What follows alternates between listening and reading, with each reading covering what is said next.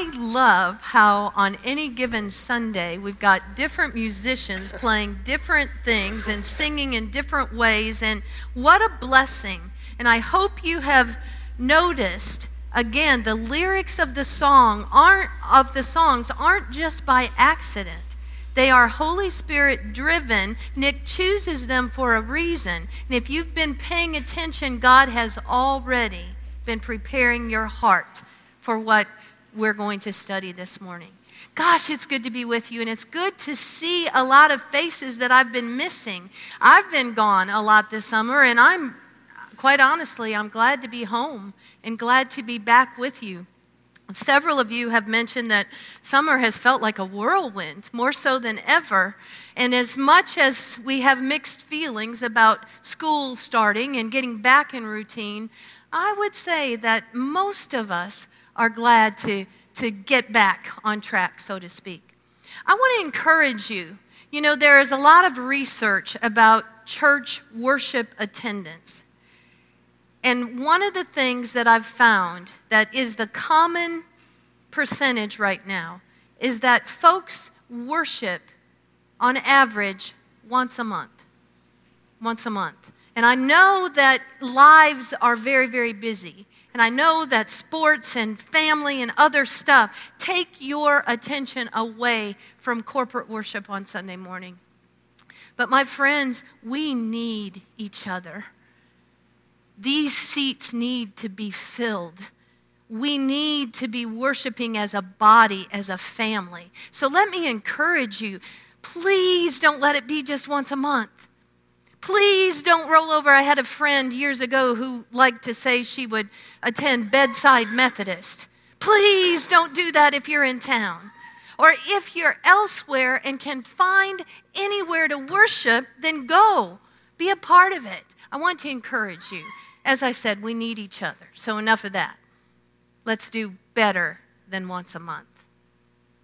I'm going to talk about blindness today.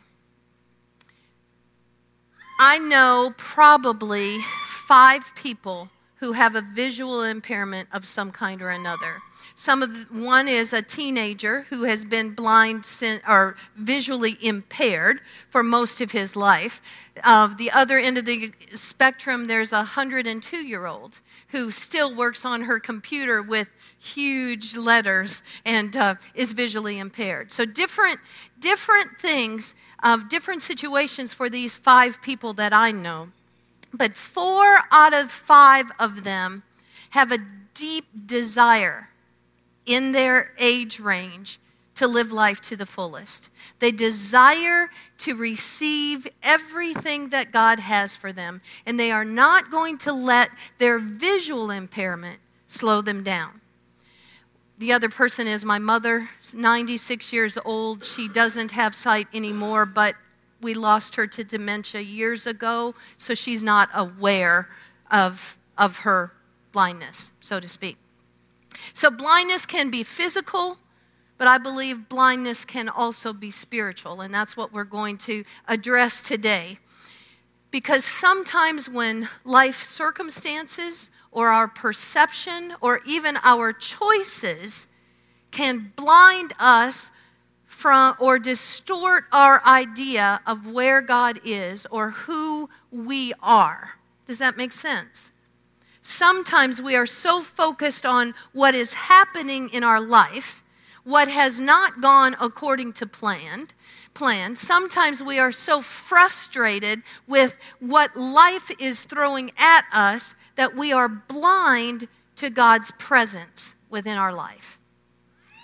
I think that's a, a, truth that we all struggle with at some point in our life, so we're going to address it. I'm going to talk about, study two guys in the Bible today one from the New Testament named Bartimaeus, and one from the Old Testament named Jacob. So if you would, let's, let's pray first and then we'll go to Scripture. God, life is so full, life is so busy. And we have our own ideas of life and our own ideas of identity and agendas. God, and sometimes we are blind to the ways in which you are working in our lives. So I pray in the next few minutes, your Holy Spirit, God, would engulf us, that you would get through to us, that you would speak through this humble vessel.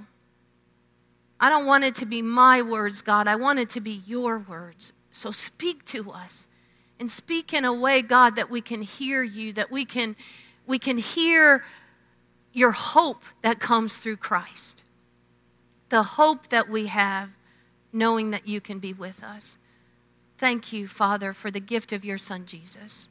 We do pray in his name. Amen. Let's go to Mark 10.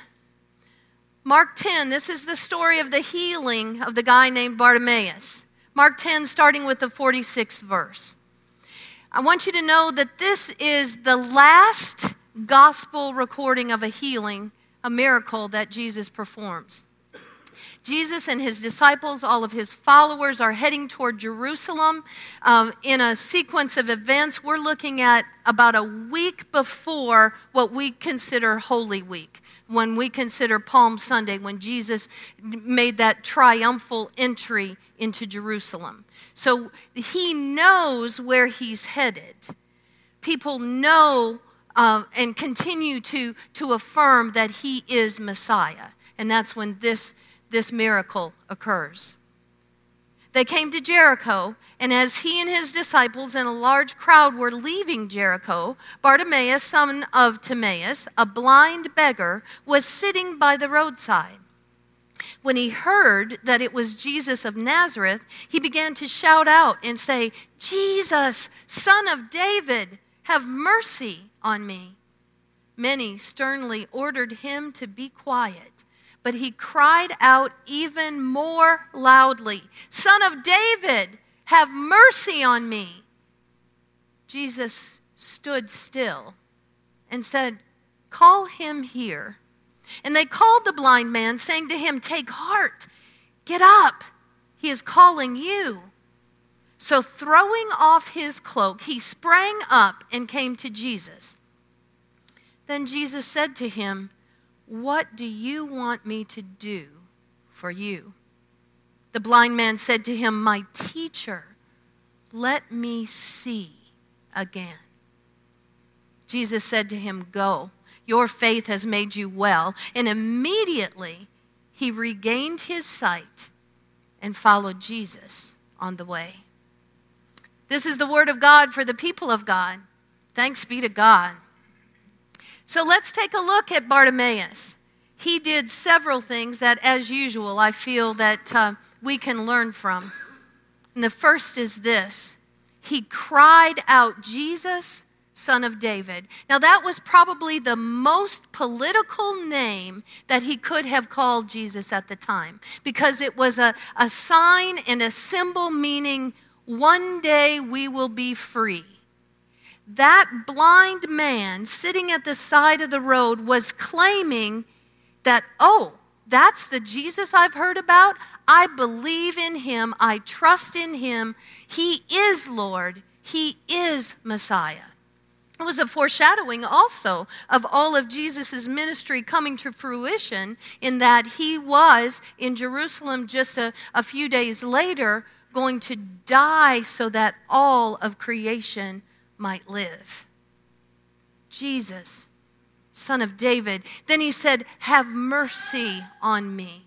Have mercy. Bartimaeus, in that, I believe, is actively seeking God's blessing. He's crying out. And I believe that Jesus is drawn to those who are desperate, those who are willing to admit their need. Those who are willing to admit their need. Where are you with that today? If you're like me and most people, we try to do things alone and on our own. Tell you what, since I broke my wrist, I've been humbled I've been humbled by the way that I have to ask for help and that I have to receive help with the littlest things that I've all my life been able to do on my own. You can come to, to your own ideas of where you are needy, but trying to put up a good front or trying to push through in your independency and trying to handle things on your own. Where are you needy? I believe we all are. It reminds me also of Jacob from the Old Testament. And I will say, I heard a fabulous sermon on this a couple weeks ago by um, one of my close friends, a, a Bible teacher, Betty McKinney. So I'm going to use some of what she has, has preached on because I, I know that uh, it has to do with this as well. Some of you remember that Jacob was Esau's brother. Isaac and Rebekah were his parents. Uh, he had Leah and Rachel as wives. A lot of things happen. We can have a whole sermon series on that story from the book of Genesis. But there were some things that happened in his life that caused him to get to a point where he was wrestling with God. And that's where I want to, to start. You see, Jacob was a smart guy. He grew up successful, but all of his life he carried with him strife and torment. He lived in fear. He was confused that his life was not the way he wanted it to be. He was full of jealousy, he was full of rivalry and contention. Jacob felt unworthy, and he felt full of shame and guilt, and he felt that no matter what he did, it wouldn't be good enough for God, that God would reject him. But you see, God had a purpose, a plan for his life. And Jacob was actually chosen by God to be part of this covenant relationship for the salvation of the world. He was part of God's promise, but at the time, he didn't believe it. He didn't feel that he was worthy. Jacob lived in what I call overwhelming darkness, or I would call it spiritual blindness, because of life circumstances. There was fear and bitterness and rejection. There was his unworthiness. There was guilt that was overriding anything else, uh, anything that God would say would identify Jacob. He had his own ideas. And see, sometimes I believe we experience blindness when life circumstances or our perceptions distort our idea of who we are and who God is. Just like our songs have said this morning, God loves us more than we can think or imagine.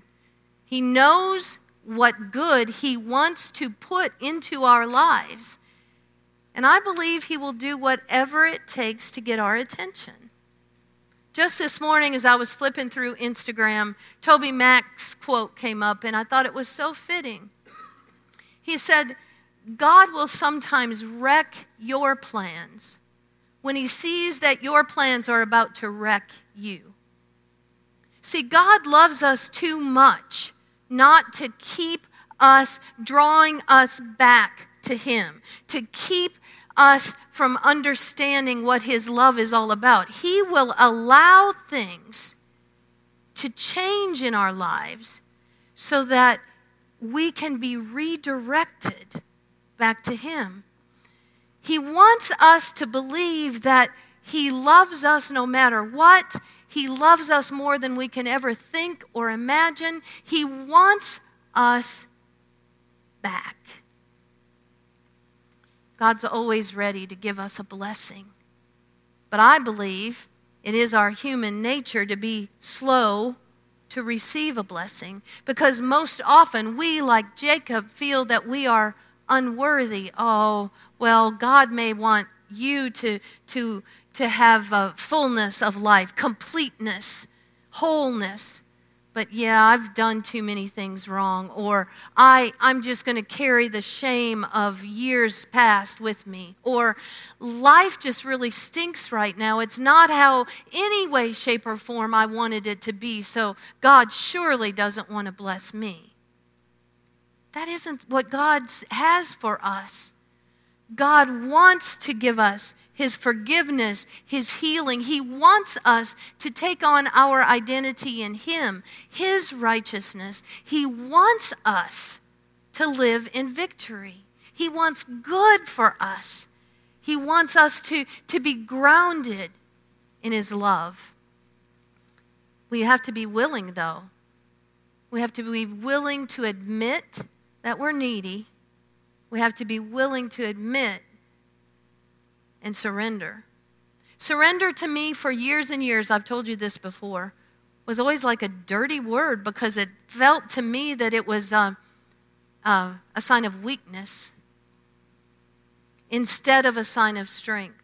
But over the years, God has helped me learn that it is only when I surrender to Him and put those things, I think Nick was the one that said, put those things of distraction on the altar. Only when that happened did I realize that surrendering was how I became strong surrender, giving all of our life, our dreams, our plans, our circumstances to God, and believing that in our neediness, in our weakness, He will give us strength. Jacob wrestled with a man, it says. And if we do some translation, man is Elohim, which is the word for God. So in Scripture, we're told that Jacob is wrestling with God. I don't know about you, but I've wrestled with God quite a few times when my life or a particular season or a circumstance isn't the way I thought it would be. Jacob wrestled with God, and it was an all out, Betty called it an encounter with God physical, emotional, spiritual. And then that man, God said to Jacob, because God couldn't overpower him because Jacob was putting up such a fight, was so very strong. So the man, God, said to Jacob, Let me go. I'm done with this. And Jacob said, I will not let you go until you bless me. That's the point that God wanted Jacob to get to. In that moment, Jacob realized his neediness, that all he was fighting for, all of his self induced strength was not working, and that he needed God, desired a blessing, and was willing to receive it. Sometimes we have to get to that point where we are desperate and say, God, I need you to help me with this. Some of you have been there where you've tried everything on your own and finally you're face down on the floor saying, I can't do it anymore. And then you are willing to receive all that God has for you desperate, ready to receive. Jacob wanted to know God, and he finally was realizing and recognizing himself as needy. And he wanted to know who he truly was in God's eyes. And God, the man, asked, So, what is your name? He knew full well what his name was, but he wanted to see what Jacob thought about himself his self esteem or his self, uh, uh, there's another word, image. Thank you. So, another way to ask this would have been Jacob, how do you see yourself? And he answered, Well, my name is Jacob. And God said, Oh, yes, but not for any longer. From now on, your name will be Israel because you have shown your neediness. You are telling me you desire to be changed. And because of that, you are going to be a man that has great influence. You have struggled, you have prevailed, you have overcome. Now, back to Bartimaeus he too was a man who desired something from God. He kept on yelling and yelling louder, crying out, Jesus. I can just hear him like Jacob saying, Don't leave until you give me a blessing. I, I need to hear from you, Master, Teacher, Lord. And the cool thing was, when the people rebuked him, when they were saying, Be quiet, sit down, you see, I believe that in that society, blindness was it was a, a, a disease that allowed people to just um, appear insignificant. They were just kind of brushed away, like, oh, we aren't going to give you any time of day. When they rebuked him, he didn't stop. What did he do? He claimed his faith louder and he said, Jesus, son of David, have mercy on me. That means I desire help from you. I see you. I have faith in, not see literally yet. I see who you are. I feel who you are in my spirit. Help me. I want a blessing. Jesus stopped. He heard Bartimaeus' desire, his willingness to be changed, to be healed. Jesus stopped. Some translations said he stood still. He gave his full attention to Bart. And then he asked that question. We know that Jesus knew exactly what Bart needed, but he said, What do you want me to do for you? Why would he ask that? He wanted to be sure that Bartimaeus could express his faith and his trust in Jesus. He needed him to express his desire. And he said, Teacher, Rabbi, Master, I want to see again. Some translations say, I, I want you to recover my sight or I want to regain my sight. Now, this is just, I'm no scholar, you know that, but as many times as I've read this, I have never paid attention to that word again. I want to see again. I want to recover my sight. I want you to restore my vision. I don't know. Scholars don't know how long Bart was blind, whether he was blind from birth eh, as if it were a temporary thing or not. But this gives me hope that when we get sidetracked, when we are living under darkness, when we are living under this perception of, oh, God, I guess this is as good as it's going to get. This isn't how I planned life. The circumstances are too overwhelming for me. I don't know what I'm going to do. He was blind. But then, what happens? What happens? I want to see again. I love this. Mark uses the word immediately a lot and it was instantaneous. It says, immediately his sight was restored. Immediately he could see because Jesus recognized his faith. His faith, this one step of, I desire you, Jesus. I am willing to lay down my dreams, my plans, my agenda. I am willing to say, You are Messiah. You are my Savior. You are the Lord of my life. In other words, Bart and Jacob, I believe, both laid down and risked all that was important to them. And I believe today, God is asking you and me to do the same. Perhaps it's where our strengths are or where our identity comes from. Perhaps it's what we're busy with or what we use to fill up our time.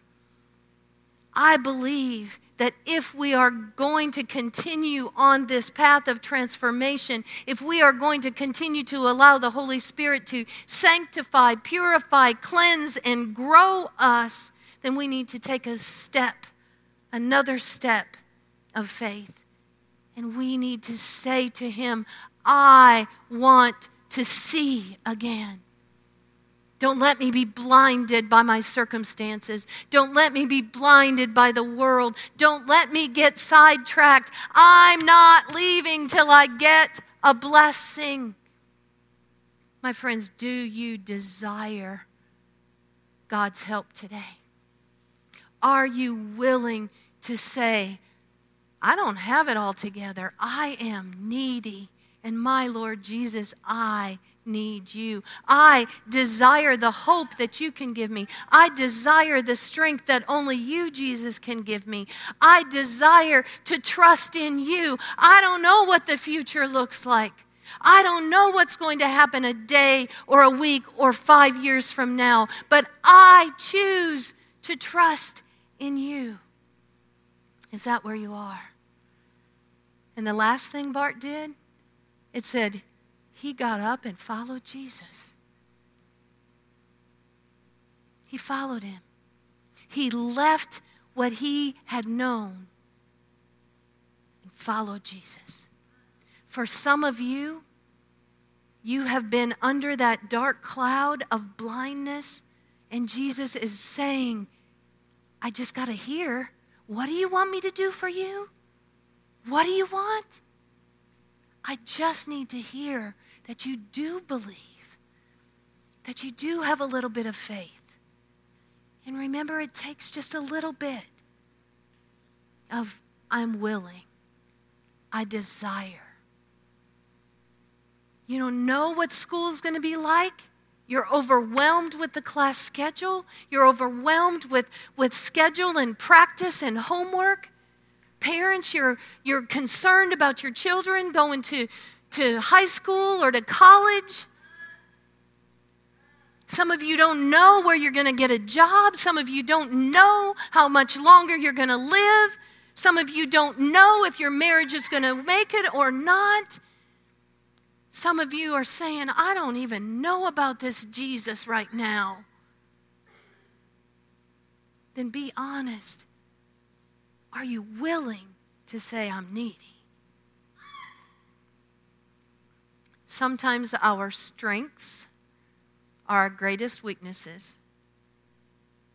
Sometimes, as independent, self sufficient folks, we will get sidetracked and we will get blinded to God's love.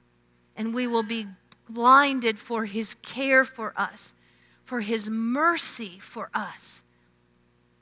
Scripture says His mercies are new every morning. It's not just, oh, yes, I'll give her mercy today, and oh, maybe him tomorrow. My friends, God is a loving, faithful, compassionate God, and every single day, His mercies are new. So, no matter where you are, what you've done, or how you're feeling about yourself or your life, Jesus is asking you, what do you want me to do for you? Sometimes we don't express what we want. Sometimes we don't express what we need. Where is He calling you to step out in faith? Or, or maybe, do you need Jesus to restore your sight today? I believe Jesus is waiting for each one of us to say, Oh Lord, I need you. Every hour, I need you. As the band comes up, let's pray. God, your, your word is always so applicable to our lives. And as scripture says, it's sharper than a two edged sword and it, it separates soul from spirit. So it separates our emotions and our will and our mind from your spirit connecting to our spirit. So, God, I just pray that you would forgive us for the way we often let emotions get in front, the ways in which we allow our will and our mind to just take control and, and run wild and wreak havoc in our lives. And I pray, God, in this time, you would realign us, that our spirits would be in check, in sync with your spirit. God, I believe that you are healer, that you are our strength, that you are our hope. And I pray that we might have the strength to admit our weakness, to admit our neediness. In the name of Christ, I pray. Amen. I encourage you to come and kneel down and just have some personal time with Jesus. Pray to Him about your needs, your weakness. He will meet you there. Let's stand.